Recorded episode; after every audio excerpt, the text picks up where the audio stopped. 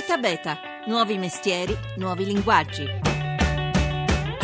Da una parte le richieste di aiuto, le testimonianze, il coordinamento dei soccorsi, i contributi alle indagini, dall'altra però i messaggi deliranti dei fondamentalisti che inneggiano alle bombe e minacciano attentati a Roma. Con la rete delle chiamate telefoniche fuori uso sono stati i social network, il teatro globale nella grande tragedia di Bruxelles, nel bene e purtroppo anche nel male.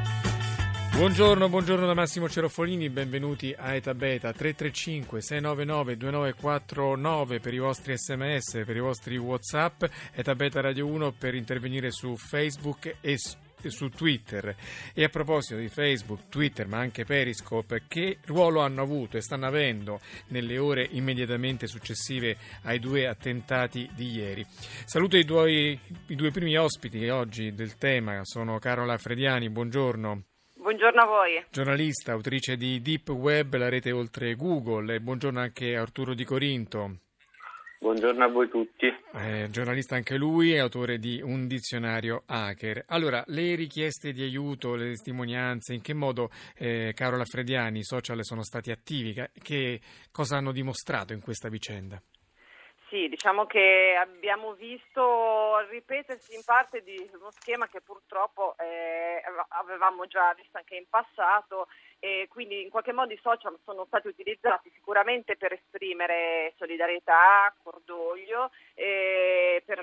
informazioni, diciamo, diffondere informazioni di utilità e anche per segnalare a amici o contatti eh, anche, diciamo, di, di, stare bene. In questo caso parlo ad esempio della, dell'applicazione di Facebook, il Safety Check,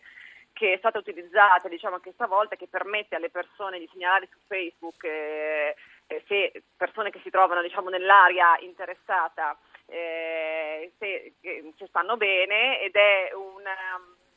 un'applicazione che Facebook fatto, aveva in realtà introdotto in precedenza per calamità naturali, terremoti e poi da, a partire dagli attacchi di Parigi aveva introdotto anche in situazioni di questo genere, tra l'altro anche non senza polemiche all'epoca perché non l'aveva ad esempio attivato nel caso delle, degli attacchi in Libano e c'era stata un po' di polemica al riguardo, eh, anche se poi loro si erano giustificati dicendo che insomma, stavano ancora in qualche modo aggiustando, sistemando diciamo, l'utilizzo e la, la policy di, di, come applicare questa, eh, questo strumento. Poi abbiamo visto sicuramente eh, l'uso di Twitter, eh, anche lì appunto si era diffuso questo hashtag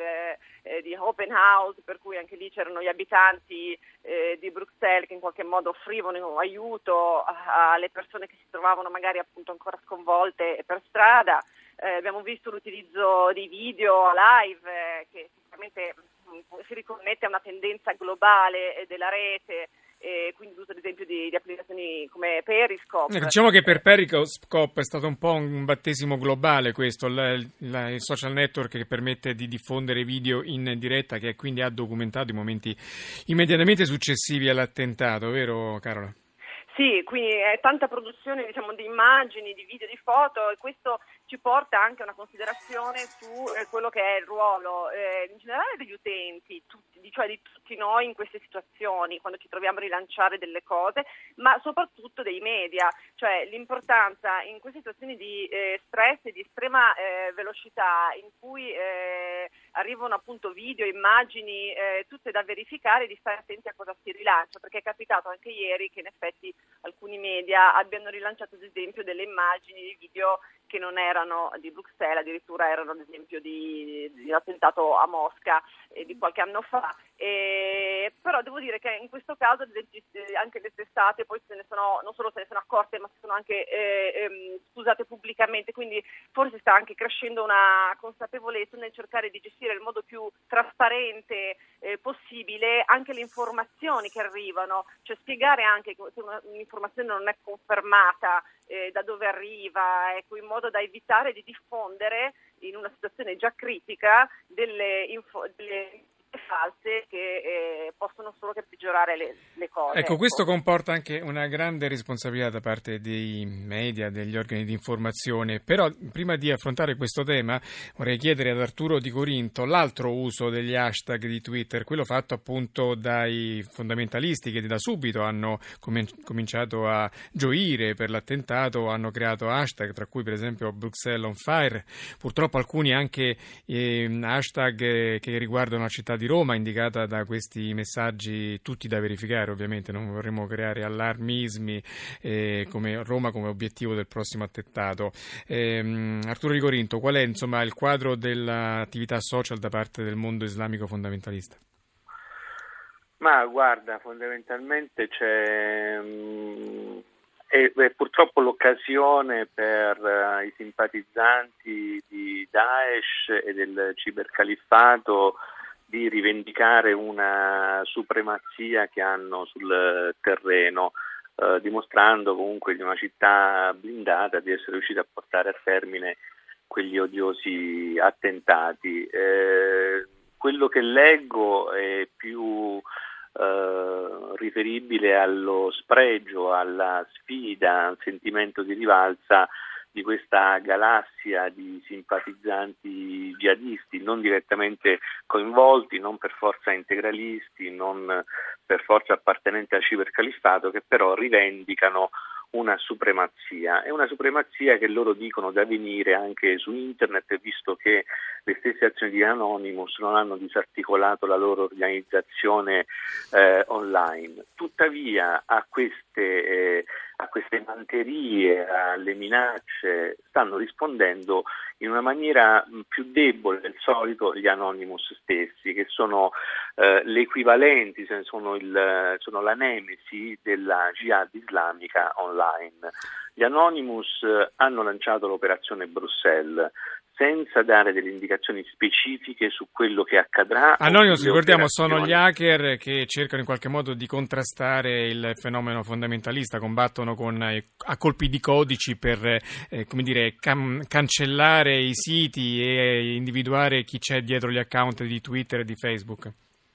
È esattamente questo, infatti in un video diffuso in francese da parte degli Anonymous dell'operazione Bruxelles si ribadisce che non daranno tregua agli hacker attivisti, diciamo gli hacker eh, buoni, gli hacker anti-jihad ribadiscono che non daranno tregua ai fondamentalisti in ogni angolo del web, in particolare per la prima volta chiariscono che li attaccheranno nel dark web, cioè in quella parte non raggiungibile dai motori di ricerca, non immediatamente visibile a chi non conosce gli indirizzi per arrivarci, per colpire appunto coloro che lì nel dark web si organizzano per portare ulteriori attacchi eh, all'Europa e all'Occidente. Quindi è la prima volta, da, da, quello che ne so io, che gli attivisti, gli hacker attivisti di Anonymous dicono co- vi colpiremo nel dark web, senza dare però indicazioni su come intendono operare. E dicevamo prima della responsabilità dei media, arrivano i messaggi al 335 699 2949, Francesca da Spoleto ci chiede non sarebbe meglio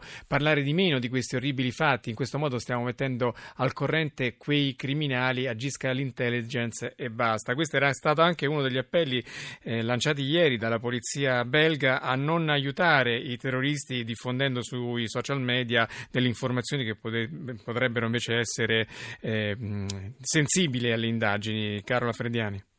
Ma eh, questo secondo me è un, un discorso un po' delicato e dipende molto anche dalla situazione. Ad esempio la stessa polizia belga ha, ha, fatto diffondere, ha diffuso sui social ad esempio l'immagine del terzo uomo ieri no? a un certo punto. Quindi ehm, non so, secondo me eh, bisogna distinguere tra quello che è l'informazione eh, esercitato in modo critico dai media e il semplice rilancio di annunci o di propaganda e che quello sì non fa che il gioco dei terroristi, ma questo è un ruolo che i media dovrebbero avere sempre, cioè quello di non rilanciare in modo critico degli annunci, ma di eh, dare informazione che a mio avviso si è data cioè, come tale è sempre utile. E tra l'altro Eh, mh, eh, sì. bisogna segnalare una grande mobilità anche del mondo fondamentalista online che si sta spostando da Twitter, eh, proprio perché Twitter sta eh, attuando una politica molto severa, di aiutata anche da Anonymous, di chiusura delle- dei siti e dei profili che fanno riferimento al Daesh, e su Telegram, che invece è un social network che cancella immediatamente le cose che vengono pubblicate e quindi viene considerato più sicuro dal punto di vista dell'anonimato e addirittura mh, dicevano in modo sprezzante di passare all'uso di iPhone che come molti sanno è mh, estremamente protetto dal punto di vista della, mh, eh, del, del codice anche se proprio oggi l'FBI ha detto di poter essere in grado di entrare nei codici di Apple ma mh, questo mondo islamico così come lo stiamo dipingendo ora eh, fa i conti anche con la comunità musulmana che invece vi- vive pacificamente nel nostro territorio europeo. Io saluto allora Giuseppe Frangi che è il direttore di Vita e che qualche tempo fa ha dato, in vita, ha da- ha dato il via a un'iniziativa molto interessante, il blog Yalla Yalla su cui scrivono i giovani immigrati di seconda generazione. Buongiorno. Buongiorno, buongiorno a tutti. Allora, come immagino che sono momenti difficili sui social per chi appartiene alla comunità islamica, questa, no? Doversi confrontare con il sospetto, con eh, le accuse che nei social ovviamente straripano di cacciamoli tutti, eh, fuori ogni, i musulmani dell'Europa, eccetera. Sicuramente sono sempre momenti molto difficili. Come sempre dico, quando succedono queste cose qui sono i, i primi- i- le prime vittime di fatto, a parte le vittime che pagano con la vita, però sono le prime vittime dal punto di vista so- sociale, sociologico,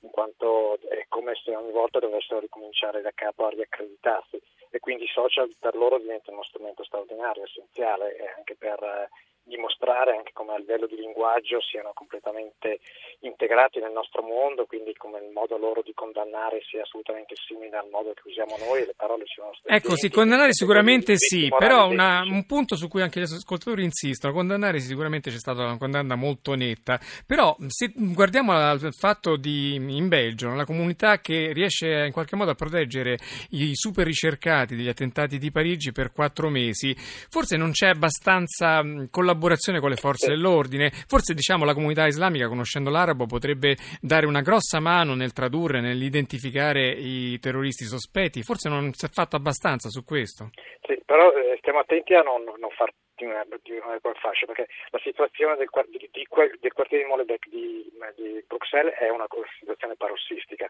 che non esiste in nessun'altra eh, città d'Europa, eh, è diversa addirittura anche dalle banlieue parigine e, e sicuramente quindi non è che si possa prendere quella come eh, eh, riferimento, quello è un riferimento eh, patologico, diciamo. in realtà la situazione italiana è estremamente, assolutamente diversa, ma io eh, oserei dire che quasi tutta la situazione in Europa, anche negli stessi Regno Unito, è completamente diversa. E quindi da quel punto di vista lì bisogna veramente stare attenti nell'analisi a non vedere eh, in una situazione specifica che evidentemente per tanti motivi che adesso magari, magari è lunga di analizzare ha sviluppato delle, delle pazzesche patologie vederla come eh, riferimento, questo non, non si può farlo. Ecco. Bene, allora io ringrazio i nostri ospiti che hanno cercato di far luce su questo rapporto che c'è tra i social network e i fatti di ieri di Bruxelles. Purtroppo sicuramente torneremo ad occuparcene. Grazie allora a Giuseppe Frangi, direttore di Vita e direttore di Yalla Italia, grazie a Arturo Di Corinto, giornalista, autore del libro Un dizionario hacker e grazie a Carola Frediani, giornalista anche lei e autrice del libro Deep Web a cui accennava, accennava anche prima Arturo Di Corinto. Il Deep Web è un tema su cui torneremo sicuramente. Oggi la squadra che ha ideato e realizzato la puntata è così composta: Stefano Siani alla parte tecnica, in redazione Laura Nerozzi, la regia di Massimo Quaglio. È da beta www.rai.it è il sito se volete ascoltare questa e le altre puntate, seguiteci su Facebook e su Twitter, ogni giorno pubblichiamo il meglio sull'Italia che innova. Ora ci sono i GR, poi c'è Life da Massimo Cerofolini, noi ci sentiamo domani.